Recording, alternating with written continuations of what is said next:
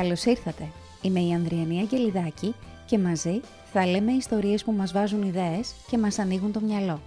Ιστορίες που αλλάζουν ζωές. Μαζί συναντάμε ανθρώπους με θετικό παράδειγμα και άποψη. Μαζί βρίσκουμε εναλλακτικές εκεί που βλέπουμε μόνο μία διαδρομή.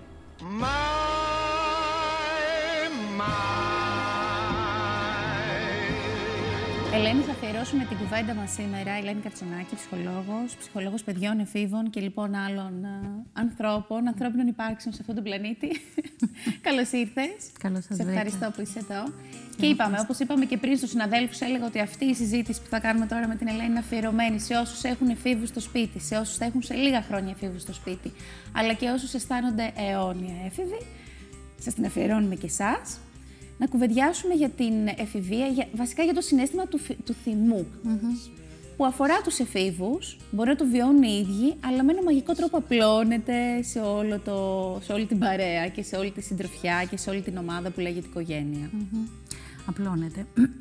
Καταρχάς, ο, ο θυμός είναι ένα συνέστημα σαν όλα τα άλλα, όμως στην πραγματικότητα δεν μοιάζει καθόλου με όλα τα άλλα. Γιατί; Γιατί είναι ένα συνέστημα που μπορούμε να το φανταστούμε σαν να φοράμε μία μάσκα, η οποία είναι η μάσκα του θυμού, αλλά πάντα από πίσω κρύβεται ένα άλλο συνέστημα. Ναι. Μμμ, Πάντα. Ε, μπορεί να κρύβεται θλίψη, μπορεί να κρύβεται πολύ μεγάλος πόνος, μπορεί να κρύβεται φόβος, ντροπή, ζήλια. Και γιατί επιλέγουμε να βάζουμε τη μάσκα του θυμού μπροστά; Γιατί μ, ίσως κάποιες φορές είναι ο τελευταίος δρόμος που δεν έχει κλείσει. Είναι ε, όταν νιώθουμε ότι δεν ακουγόμαστε ή όταν νιώθουμε ότι ντρεπόμαστε πάρα πολύ που το αισθανόμαστε αυτό.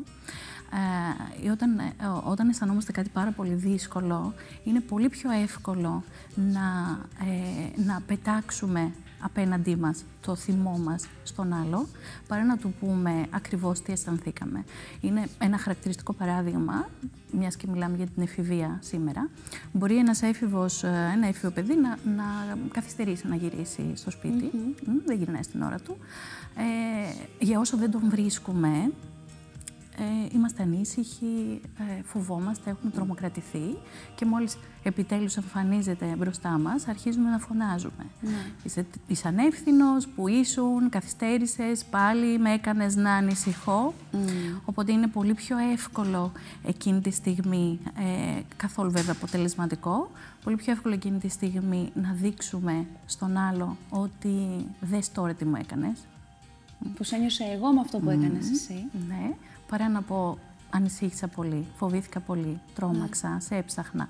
Ε, είναι, είναι λοιπόν πολύ πιο εύκολο γιατί όταν, ε, ε, όταν κάποιος με θυμώσει, θέλω πολύ να τον τιμωρήσω, θέλω πολύ να τον κατηγορήσω και θέλω να τον κάνω να πάρει ένα μάθημα Ναι. για να μην μου το ξανακάνει αυτό. Είπες ότι δεν είναι αποτελεσματικό όμως αυτό. Μμ, Όχι, δεν είναι αποτελεσματικό γιατί ο θυμός προκαλεί θυμό Ναι. ε, και προκαλεί και φυγή. Δηλαδή, όταν έχει αποδειχτεί αυτό επιστημονικά, ότι όταν έχω απέναντί μου έναν άνθρωπο ο οποίος είναι θυμωμένος, εγώ μπαίνω σε μια διαδικασία ε, που θέλω ή να επιτεθώ κι εγώ Ναι. ή να φύγω.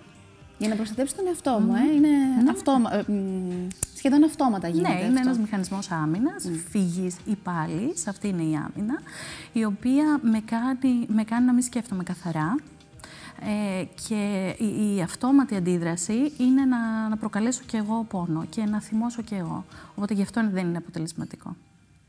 Ελένη μου κάνει εντύπωση γιατί όλο αυτό που έχουμε αναλύσει μέχρι τώρα προϋποθέτει ας πούμε και μία σκέψη. Σκέψη, μάλλον λειτουργεί λίγο αυτόματα, βγάζω το θυμό μπροστά. Και το βλέπουμε όχι μόνο σε παιδιά της εφηβεία, στην εφηβεία ή ενήλικες, το βλέπουμε από πολύ πολύ μικρές ηλικίες, από την υπηακή ηλικία. Και είναι και από τις πρώτες κουβέντες που θα σου πει το παιδί. Έχω θυμώσει τώρα μαζί σου που δεν με αφήνεις να παίξω αυτό το παιχνίδι ή δεν μου παίρνεις αυτό το παιχνίδι. Ναι. Τους το έχουμε διδάξει; Από τη Αφο- γέννησή τους. Αφορά όλες τις ηλικίες. Όχι, είναι ένα συνέστημα που υπάρχει. Είναι πολύ πραγματικός ο θυμός Ναι. και πάρα, πάρα, πολύ, ε, πάρα πολύ, μ, πολύ έντονο συνέστημα. Ε, Όμως θα μπορούσαμε έστω και από μικρή ηλικία να, να βοηθήσουμε τα παιδιά να καταλάβουν ότι αυτό που αισθάνεσαι τώρα κάτι άλλο κρύβει από πίσω. Είναι αυτό που φαίνεται. Έχεις θυμώσει πολύ, γιατί δεν σε άφησα να ε, παίξεις με το παιχνίδι που ήθελες. Ε, όμως, ε, στην πραγματικότητα, ε, δεν, θέλεις, δεν θέλεις να σου λέω τι να κάνεις. Ναι. Δεν σου αρέσει να σου λέω τι να κάνεις. Θέλεις εσύ να αποφασίζεις για αυτό που θα παίξεις. Δεν θέλεις η μαμά να σου λέει τι θα κάνεις. Στην πραγματικότητα, λοιπόν, αυτό νιώθει το παιδί και εμείς πρέπει να το βοηθήσουμε από πολύ νωρίς να καταλαβαίνει τι κρύβεται πίσω από το θυμό. Mm-hmm. Mm. Ε, Βοηθάμε και τον εαυτό μας την ίδια στιγμή. Βέβαια, βέβαια. ο, ο θυμός έχει τεράστια δύναμη. Ωραία. Εάν έχουμε την, ε, αυτό το πλεονέκτημα, να έχουμε δουλέψει με τον εαυτό μας πριν κάνουμε παιδιά και όταν έρθουν τα παιδιά μας στη ζωή έχουμε το περιθώριο να, να, το, να το ξεκινήσουμε από μια καλή βάση, είμαστε στα συν. Αν τώρα έχουμε κόσμο που μας παρακολουθεί, ο οποίος έχει, είναι μπαμπάς, μαμά, έχουν τα εφηβάκια ή τον έφηβο ή την έφηβη στο σπίτι, είναι μια έκρηθμη κατάσταση η, καθημερινότητα, η καθημερινότητα είναι σε μια έκρηθμη κατάσταση σχεδόν καθημερινά πραγματικά. Και οι ίδιοι δεν είχαν το περιθώριο πριν να δουλέψουν με τον εαυτό τους, αλλά ταυτίζονται με την κουβέντα που κάνουμε εμείς τώρα. Έχουν περιθώριο να βελτιώσουν τα πράγματα και οι ίδιοι να δουλέψουν με το θυμό τους, αλλά και να μιλήσουν στον έφηβο και να του πούνε ότι ναι, καταλαβαίνω ότι έχεις θυμώσει, για το χύψη λόγο. Ο έφηβος έχει αυτιά εκείνη την ώρα να ακούσει στην ηλικία και στην ταραχή που βρίσκεται ότι ναι, παιδί μου, καταλαβαίνω ότι έχεις δημόσια και πίσω από αυτό βρίσκεται αυτό. Φυσικά υπάρχει τρόπος. Φυσικά. Πρώτα απ' όλα, ε, χρειάζεται να κάνουμε ένα βήμα πίσω όταν είμαστε θυμωμένοι εμείς. Να μετρήσουμε μέχρι το 10 που λένε; Να μετρήσουμε μέχρι το 10, ναι. αν βοηθάει, γιατί όχι. Ε, ή να πάρουμε λίγο χρόνο. Να πάρουμε λίγο χρόνο να μπούμε στο διπλανό δωμάτιο. Δεν χρειάζεται εκείνη τη στιγμή που είμαστε πάρα πάρα πολύ θυμωμένοι ή ό,τι άλλο αισθανόμαστε από πίσω από το θυμό, ε, να πούμε κουβέντες που πληγώνουν. Ναι. Αυτό, αυτό είναι το πιο σημαντικό. Ε, είναι πολύ χρήσιμο να σκεφτόμαστε τι με έκανε να θυμώσω τώρα, να βρούμε δηλαδή το πρωτογενές συνέστημα.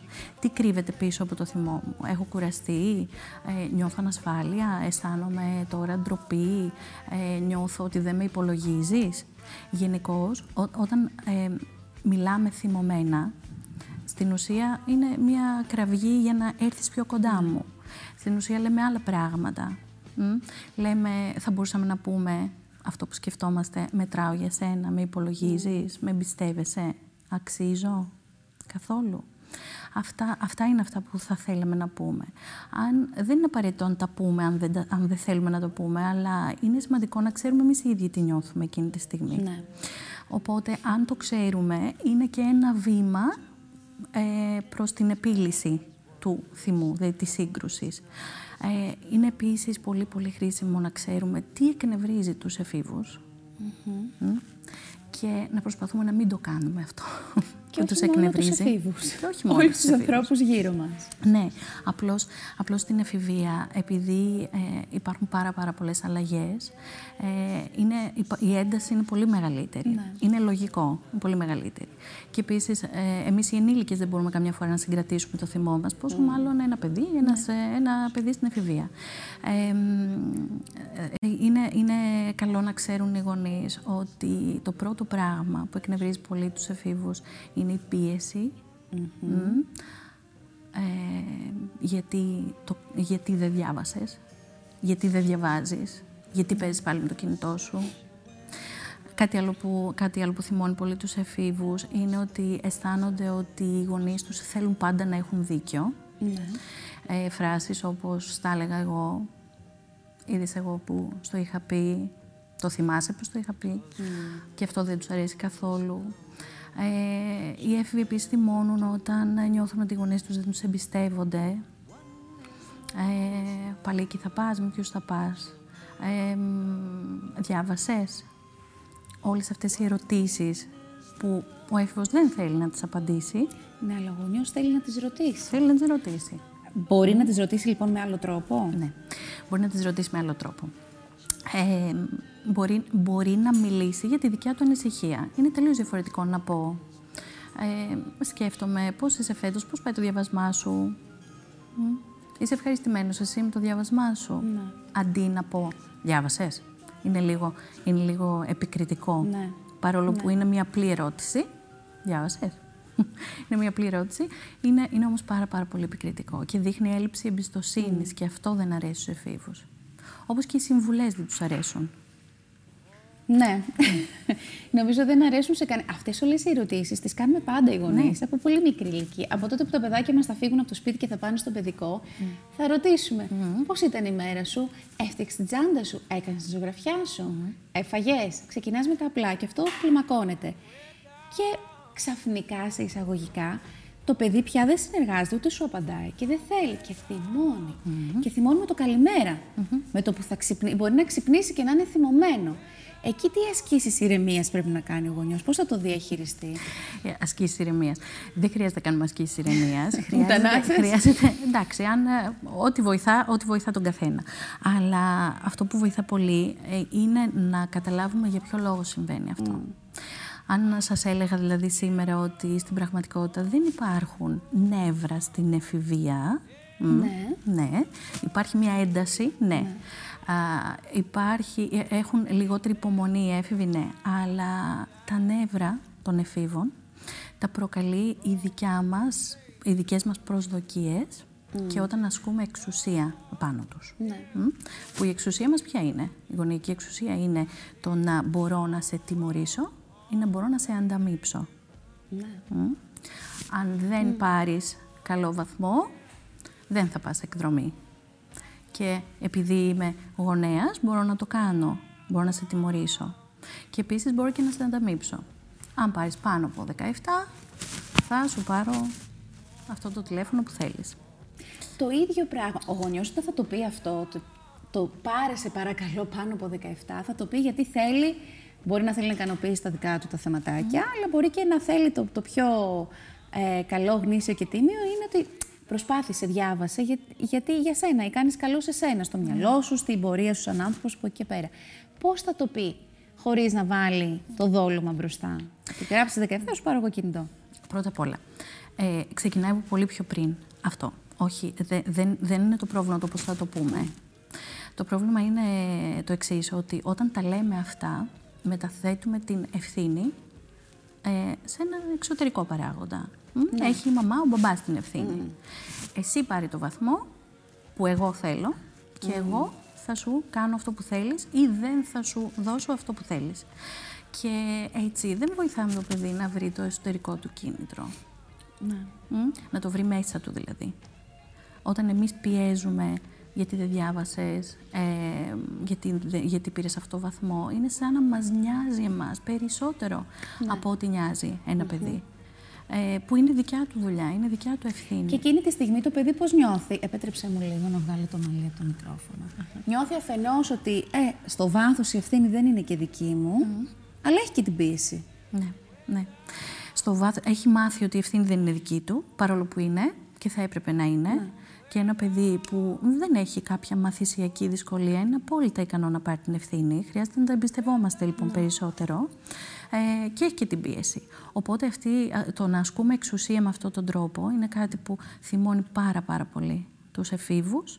Ε, εκεί είναι που γίνονται όλες οι συγκρούσεις, εκεί είναι που μαλώνουμε και εκεί είναι που ε, ε, μας περιγράφουν οι γονείς όλα αυτά τα ωραία σε εισαγωγικά που γίνονται στο σπίτι. Όταν ο έφηβος λοιπόν ε, νιώθει ότι πας να με ελέγξεις μέσω της εξουσίας, ε, εγώ αυτό δεν μπορώ να το δεχτώ, γιατί πλέον φυσικά έχουν στην εφηβεία τα παιδιά και τη δύναμη να ικανοποιήσουν τις ανάγκες τους μόνα τους, γιατί σε ένα πολύ μικρό παιδί μπορώ να πω ε, αν ε, δεν πάμε τώρα για ύπνο, δεν μπορώ να σου διαβάσω παραμύθι ναι. και θα, θα έρθει τρέχοντας, γιατί θέλει εγώ να του ικανοποιήσω την ανάγκη του. Όμως ένας έφηβος θα πει: Δεν πειράζει. Κασίλα θα κοιμηθώ μόνος μου. Έτσι. Πιο παραμύθι και τι ναι. μου λες εσύ τώρα. Ναι. Έχουν, έχουν λοιπόν, ε, δεν έχουν την εξάρτηση από εμάς και τη συναισθηματική, τη συναισθηματική κυρίως. Ε, οπότε δεν έχουμε τη δύναμη να το κάνουμε πια αυτό. Και έχουν και την δύναμη ε, να μην μας φοβούνται. Ναι. Και αυτό είναι το υγιές. Έτσι ναι. δεν είναι, Ελένη. Ναι, αυτό δεν πρέπει να να θέλουμε να δούμε στην εξέλιξη της σχέσης μας με το παιδί. Να βλέπουμε ένα παιδί το οποίο αυτονομείται και κόβει λίγο τον ομφάλο λόρο. Ναι. Κάνει, την κάνει την επανάστασή του. Αυτό είναι το επιθυμητό. αυτό το πράγμα. Βέβαια. Βέβαια, αυτό θέλουμε. Αυτό θέλουμε. Εγώ προτιμώ, προτιμώ πολύ ένα παιδί που μάχεται όταν το ασκούν εξουσία, παρά ένα παιδί που υποτάσσεται. Εκεί όμως οι γονείς που θέλουν να είναι υποστηρικτικοί στην πορεία του παιδιού τους, είναι λίγο επικίνδυνο, μήπως χάσουν το παιχνίδι με τα όρια; Δηλαδή, ναι, σε αφήνω να κάνεις την επανάστασή σου, να, να βγάλεις όλο αυτό που έχεις μέσα σου και να γίνεις αυτόνομος και αυτόνομη και ξεσφίγγω λίγο και τα λουριά. Δεν είμαι πολύ από πάνω σου. Σου δίνω το χρόνο να λάβεις όλη την ευθύνη, εσύ. Αλλά μιλάμε για παιδιά 15 και 16 χρονών και μικρότερα. Ναι. ε, δεν, δεν χρειάζεται να μπερδευόμαστε ε, στο ότι θα αφήσουμε τα παιδιά ασίδωτα εντελώς.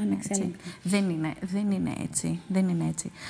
Ε, αυτό που δεν χρειάζεται είναι να τα ανταμείβουμε ή να τα τιμωρούμε. Όμως, ε, φυσικά και χρειάζεται να τους δείχνουμε μέχρι που μπορεί να φτάσουν ε, τι επιτρέπεται και τι δεν επιτρέπεται στο σπίτι μας, πώς νιώθω εγώ όταν εσύ κάνεις αυτό.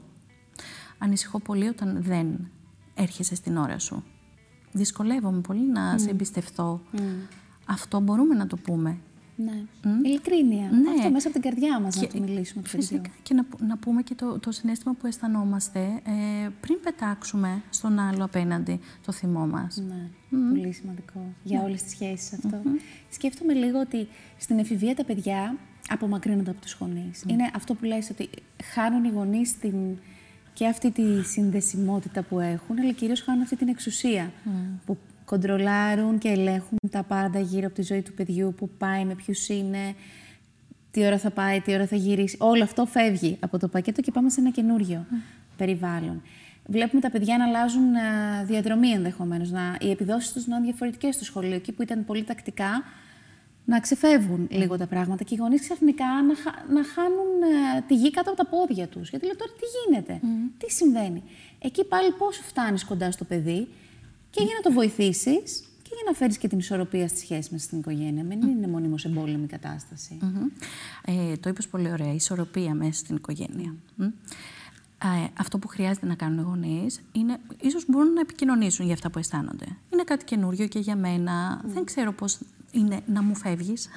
Δεν ναι. ξέρω πώς είναι να μην ξέρω που είσαι, ανά πάσα ώρα και στιγμή. Ε, αγχώνομαι πολύ. Ε, είναι απόλυτα λογικό να αισθάνονται έτσι. Μπορούν να το συζητήσουν. Ε, η αλήθεια είναι ότι όταν μια συντροφική σχέση είναι φροντισμένη, είμαστε και λιγότερο από πάνω από τα παιδιά μας. Εννοείς σε σχέση με το σύζυγο, την σύζυγο. Με το σύντροφο. Όποιο και είναι. Το ζευγάρι. Ναι, ναι, ναι, Εννοώ μπαμπάς και μαμά, τέλος πάντων. Ναι, ναι. Αυτό βοηθάει πολύ να μην έχουμε την απόλυτη ανάγκη να είμαστε πάνω από το παιδί μας. Πρώτα απ' όλα, λοιπόν, φροντίζουμε για τη συντροφική μας σχέση. Έχουμε και με κάτι άλλο να ασχολούμαστε κοινώς. Ε, και μας γεμίζει κάτι άλλο. Δεν διοχετεύουμε όλη μας την ενέργεια σε σχέση με τα παιδιά. Γιατί είναι η ώρα για να φύγει το παιδί. Να αρχίσει να μάθει πώς να φεύγει. Ναι. Και εμείς χρειάζεται να επιστρέψουμε εκεί που ήμασταν πριν έρθει το παιδί. Κάτι που το ζητούσαμε πάρα πολλά χρόνια, έτσι δεν είναι; Ναι, το ξεσυνηθίσαμε όμως μάλλον ναι. και κάποιες, κάποιες φορές ναι, ξεχνάμε πώς ήμασταν πριν. Ναι, αλλά μπορούμε πάντα να αναστρέψουμε. Φυσικά. Φυσικά. Ναι, μπορούμε να το αναστρέψουμε και, και ε, μπορούμε, όπως είπαμε, μπορούμε να μιλήσουμε γι' αυτό, μπορούμε να φροντίσουμε τη συντροφική μας σχέση και να φερόμαστε σε ένα παιδί ισότιμα. Ναι. Ούτε, ούτε να το μαλώνουμε, ούτε να του δίνουμε πάρα πολλές συμβουλές, εκτός αν μας τη ζητήσει. Ναι. Δεν μπορεί κάποιος να ακούσει τη συμβουλή μας αν δεν του τη ζητήσαμε. Μπορούμε λοιπόν να, του, να το ρωτήσουμε πριν. Μπορώ να σου πω τη γνώμη μου. Ναι. Θέλεις να ακούσεις εγώ τι σκέφτομαι σε σχέση με αυτό. Αν, ε, αυτό δείχνει, ε, δείχνει ότι σου έχω εμπιστοσύνη και θα ήθελα και εγώ να σου πω το δικό μου. Και όχι απαραίτητα αυτό να εστιάσεις σε ένα πρόβλημα που εκείνη τη στιγμή αντιμετωπίζουμε σαν οικογένεια ή σαν γονιός με παιδί. Όχι, όχι. Μπορεί να είναι και κάτι άλλο. Α είναι και κάτι άλλο. Μην συζητάμε μόνο τις προβληματικές. Ναι, δεν θα περιμένουμε. Φυσικά δεν θα περιμένουμε να έρθει μία δυσκολία για να μιλήσουμε σε ένα παιδί για ένα πολύ δύσκολο θέμα. Κάθε μέρα έρχονται ευκαιρίες για να ναι. μιλήσουμε για δύσκολα θέματα.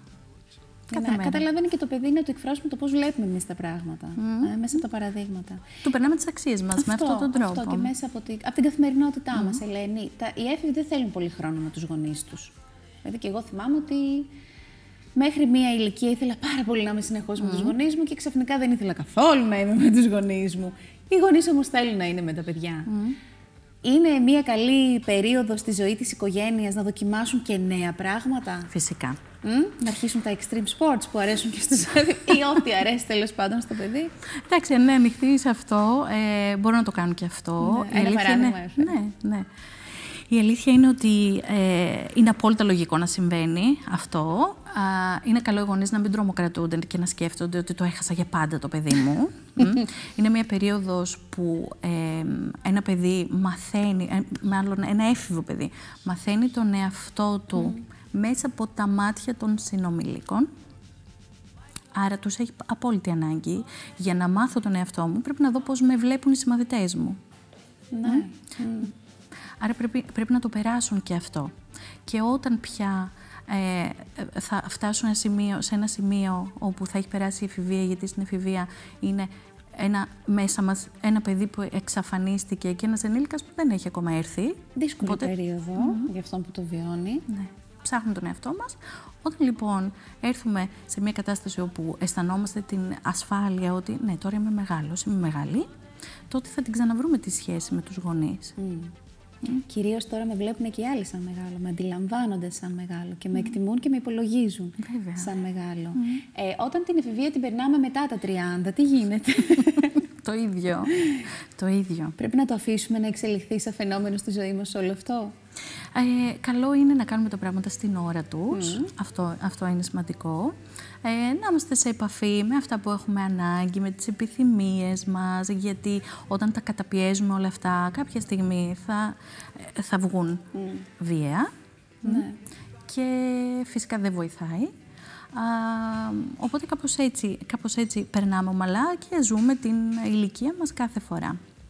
Θα αρχίσω εγώ τώρα τα γλυκανάλατα, ότι πρέπει πάντα να ακούμε, να δίνουμε λίγο χρόνο στον εαυτό μας, για να καταλαβαίνουμε τι νιώθουμε εκείνη τη στιγμη Και ναι, να μην πούμε στο παιδί μας «Με θύμωσες» που επέστρεψες άλλη ώρα από αυτή που είχαμε συνοηθεί. Αλλά να του πούμε πραγματικά αυτό που νιώθουμε. Και το ίδιο να κάνουμε και με τον σύντροφό μας και με τον συνεργάτη μας στη δουλειά. Και ενδεχομένως και με τον άνθρωπο που παραλίγο να τρακάρουμε στο stop.